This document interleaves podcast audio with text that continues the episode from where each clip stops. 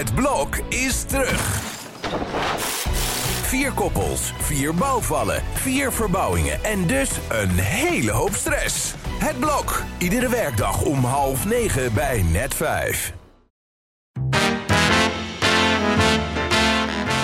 Dit is Trick Privé, de dagelijkse showbiz-update met Evert Zandgoeds en Jordi Versteegde. En het is weer woensdag. Het is privéday. Hollen naar de winkel om weer helemaal bij te zijn. Maar Evert, ik kan me zo voorstellen dat jij vannacht geen oog hebt dichtgedaan. Ik heb geen oog dicht gedaan. Nou ja, er is een, een, flinke aanklacht tegen jou van, van ene Sjoerd van Ramshorst. Of ja, nou ja, eh, ene Sjoerd van Een sportpresentator. Ja. ja. Die klaagt dat hij in de bladen stond. Maar ik heb het archief er nog eens op nageslagen. Die heeft helemaal niet in de bladen gestaan. Ja, één keer dat hij een verhouding had met Dion Staks.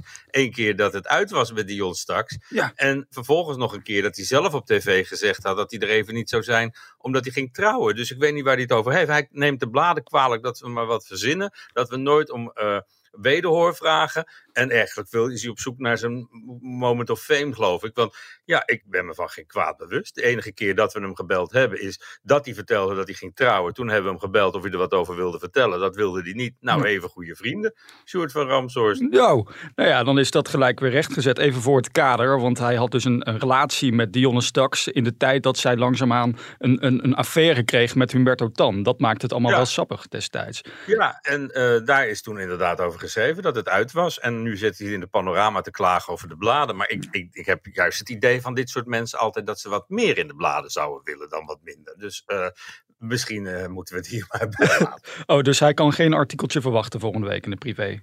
Short. nou ja, als er wat te melden is. Maar ik- volgens mij is er over Sjoerd van Ramshorst nooit veel te melden. Goed, eh, Laat hem maar lekker zijn best doen op tv. verwacht jij nog eh, klachten over de cover van deze week van de privé? Want het is privé day natuurlijk. Ik zie Prins Harry er heel groot op staan over zijn moeder. Ja, die zal niet, die zal niet klagen. Die heeft natuurlijk aangekondigd een, zelf een onderzoek te gaan instellen naar de omstandigheden waarom zijn moeder 25 jaar geleden overleed. En we helpen hem een beetje daarmee. We hebben de acht meest gangbare theorieën over dat merkwaardige ongeluk, dat mysterieuze gebeuren in die tunnel in Parijs op een rijtje gezet. En iedereen die denkt van, nou, dat was gewoon een ongeluk, hou eens op. Ik weet zeker dat hij ook gaat twijfelen als je dit leest. Want er zijn zoveel rare dingen gebeurd. Met die rare Fiat Uno, die lichtflits. Er zijn echt wel omstandigheden. Die, die, die dronken chauffeur die ineens een enorm bedrag op zijn rekening bleek te hebben staan. Wat die week gestort was. Er zijn echt wel hele rare dingen aan de gang geweest. Je doen twijfelen of dat echt alleen maar een ongeluk geweest is. Of dat Diana moest sterven. Daar gaan theorieën over. De een is geloofwaardiger dan de andere. Maar zeker drie zeg ik, nou, dat zou zomaar kunnen. Ja, 25 jaar geleden alweer. hè. Dat is echt bizar. Weet jij nog waar je was toen dat gebeurde? Dat is zo'n historisch moment. uiteraard. Ja, ja, ik werd in alle vroegte wakker gebeld. Ik was toen hoofdredacteur van een ander blad waar ik even aan was uitgeleend. en eh, dat was meteen eh, aan de slag en een extra nummer maken. Ja, Een extra editie. En eh, dat zijn we toen gaan maken met z'n allen. tja. En s'avonds ben ik geëindigd in de studio van, van Nova, heette dat programma toen, geloof ik. Om eh, tekst en uitleg te geven over de rol van de paparazzi. Die toen nog volop de schuld kregen. En later werden pas andere omstandigheden duidelijk. Dat de, de dronken chauffeur met de enorme vaart die hij maakte. dwars door het centrum van Parijs. toch ook niet bijgedragen kan hebben aan de verkeersveiligheid daar. Ja, ik kan me heel goed voorstellen dat Harry gewoon duidelijkheid daarover wil. Al kan ik me ook voorstellen dat het heel lastig is om echt antwoord nog te kunnen geven op die ene vraag hoe het nou allemaal heeft kunnen gebeuren. Ja, want als daar werkelijk geheime diensten bij betrokken zijn, dan, dan moeten er echt mensen die gepensioneerd zijn en bereid zijn er wat over te gaan vertellen, die moeten je dan uit de brand helpen. Want anders blijft dat gewoon eh, al, voor altijd eh, verborgen.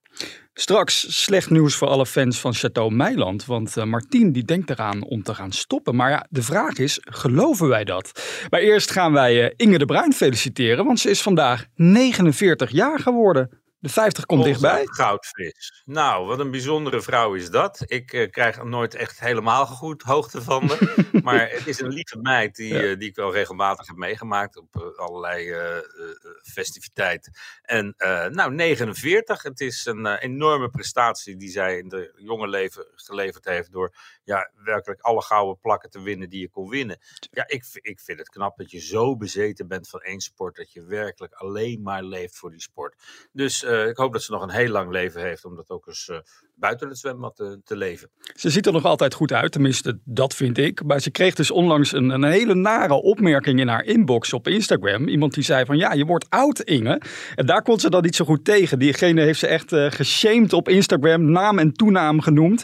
En nu zat ik gisteren naar Radio Veronica te luisteren, Evert, in de ochtend. Jij ging vreemd en jij kreeg ook een compliment dat je er nog altijd zo jong uitziet. Wat is jouw geheim? Ja, maar toen vergeleken me met de Sting, toch? Ja, met Sting inderdaad, de zanger.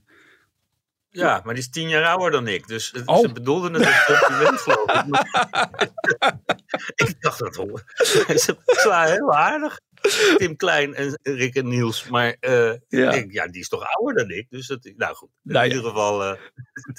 maar je praat er overheen. Jouw geheim om er nog zo jong uit te zien, Evert? Gewoon naar de sportschool. Ja, je doet wel eens wat. Hè. Ja, ja precies. Personal trainer en dan uh, aan de bak. Ja, wij gaan het even over iets serieus hebben. Want gisteren kwam daar in één keer een persbericht en een promo naar buiten. En laten we hier even naar luisteren. Paul Reumer. Hi Paul, uh, je spreekt met uh, Tim Hofman van uh, Boos en Vara. Wij willen graag aanspraak maken op het aanbod van jou en John voor een tweede gesprek met John. Ja, er komt dus een deel 2 van, van Boos over The Voice. Wat dacht jij toen je dat hoorde?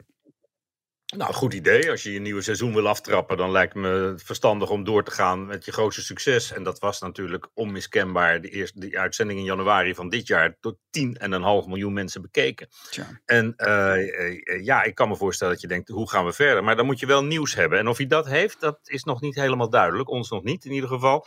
En uh, in de loop van de dag gaat Talpa reageren of John de Mol ingaat op die uitnodiging of niet. Ja. Maar uh, ja, dan zal er een duidelijke aanleiding moeten zijn. Of ze nieuwe gevallen hebben of niet, dat is allemaal op dit moment nog niet duidelijk. Dat weten we morgen om vier uur, wanneer Boos online komt. Ja, ik, ik, ik hoop dat hij de hoge verwachtingen die hij zelf geschapen heeft nu uh, waar gaat maken. Maar we kunnen eerlijk zijn, hè? jij kent John, jij kent Talpa. Werd er een beetje gevreesd eigenlijk voor een deel 2? Nou ja, de zaak ligt natuurlijk bij justitie. En ik weet niet wie daarvan op de hoogte gehouden worden. Volgens mij is het helemaal stil. Ja. En uh, als er nieuwe gevallen zouden zijn, dan zouden we dat denk ik al wel uit andere kanalen gehoord hebben. Zo is het in het verleden ook gegaan. Hm. Ja, de zaak heeft een enorme impact natuurlijk. Er zijn nog steeds drie bekende namen: Jeroen Rietberg, Ali B. en Marco Borsato. Die in het Voice-schandaal trouwens maar zijdelings is genoemd.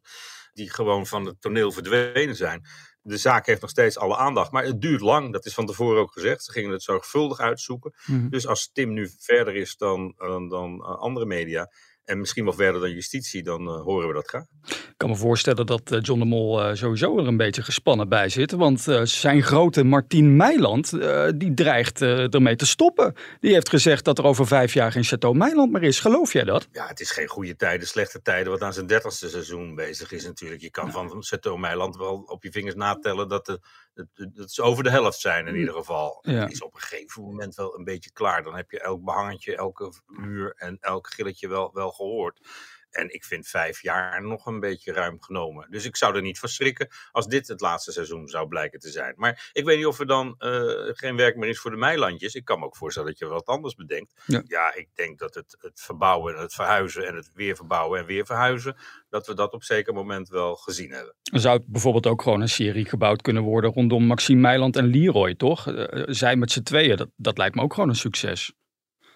Ik denk dat ik dan Martien toch wel zou, zou missen met zijn uh, wat goed. ja, precies. Ja, dat hoort er wel bij. Het zou raar zijn als dat niet één keer klonk in een, uh, in een uur. Binnenkort, het, uh, het zoveelste seizoen van Chateau Meiland start bijna hè, bij, bij SBS 6, geloof ik. Ja, het dus, gaat beginnen. En ik heb er ook wel weer zin in. En ze hebben Nadege uitgenodigd om naar Nederland te komen. Hè. Oh, dus, de huishoudster? De huishoudster. We gaan, die gaan ze Amsterdam laten zien. En dat is natuurlijk wel heel gek. Want als je die vrouw loslaat in Amsterdam. Mm -hmm. die heeft geen, dat is een bekende Nederlandse zonder dat ze ooit in Nederland geweest is. Ja. Die vrouw die weet niet wat er over komt hier. Weet je waar ik zin in heb, uh, Evert? In morgen, want dan uh, zijn wij er weer met uh, een nieuwe Strikt Privé podcast. Om 12 uur natuurlijk op telegraaf.nl. Tot dan. Ja, ik ga eerst het nieuwe blaadje maar lezen. Zeker, ik ga hollen.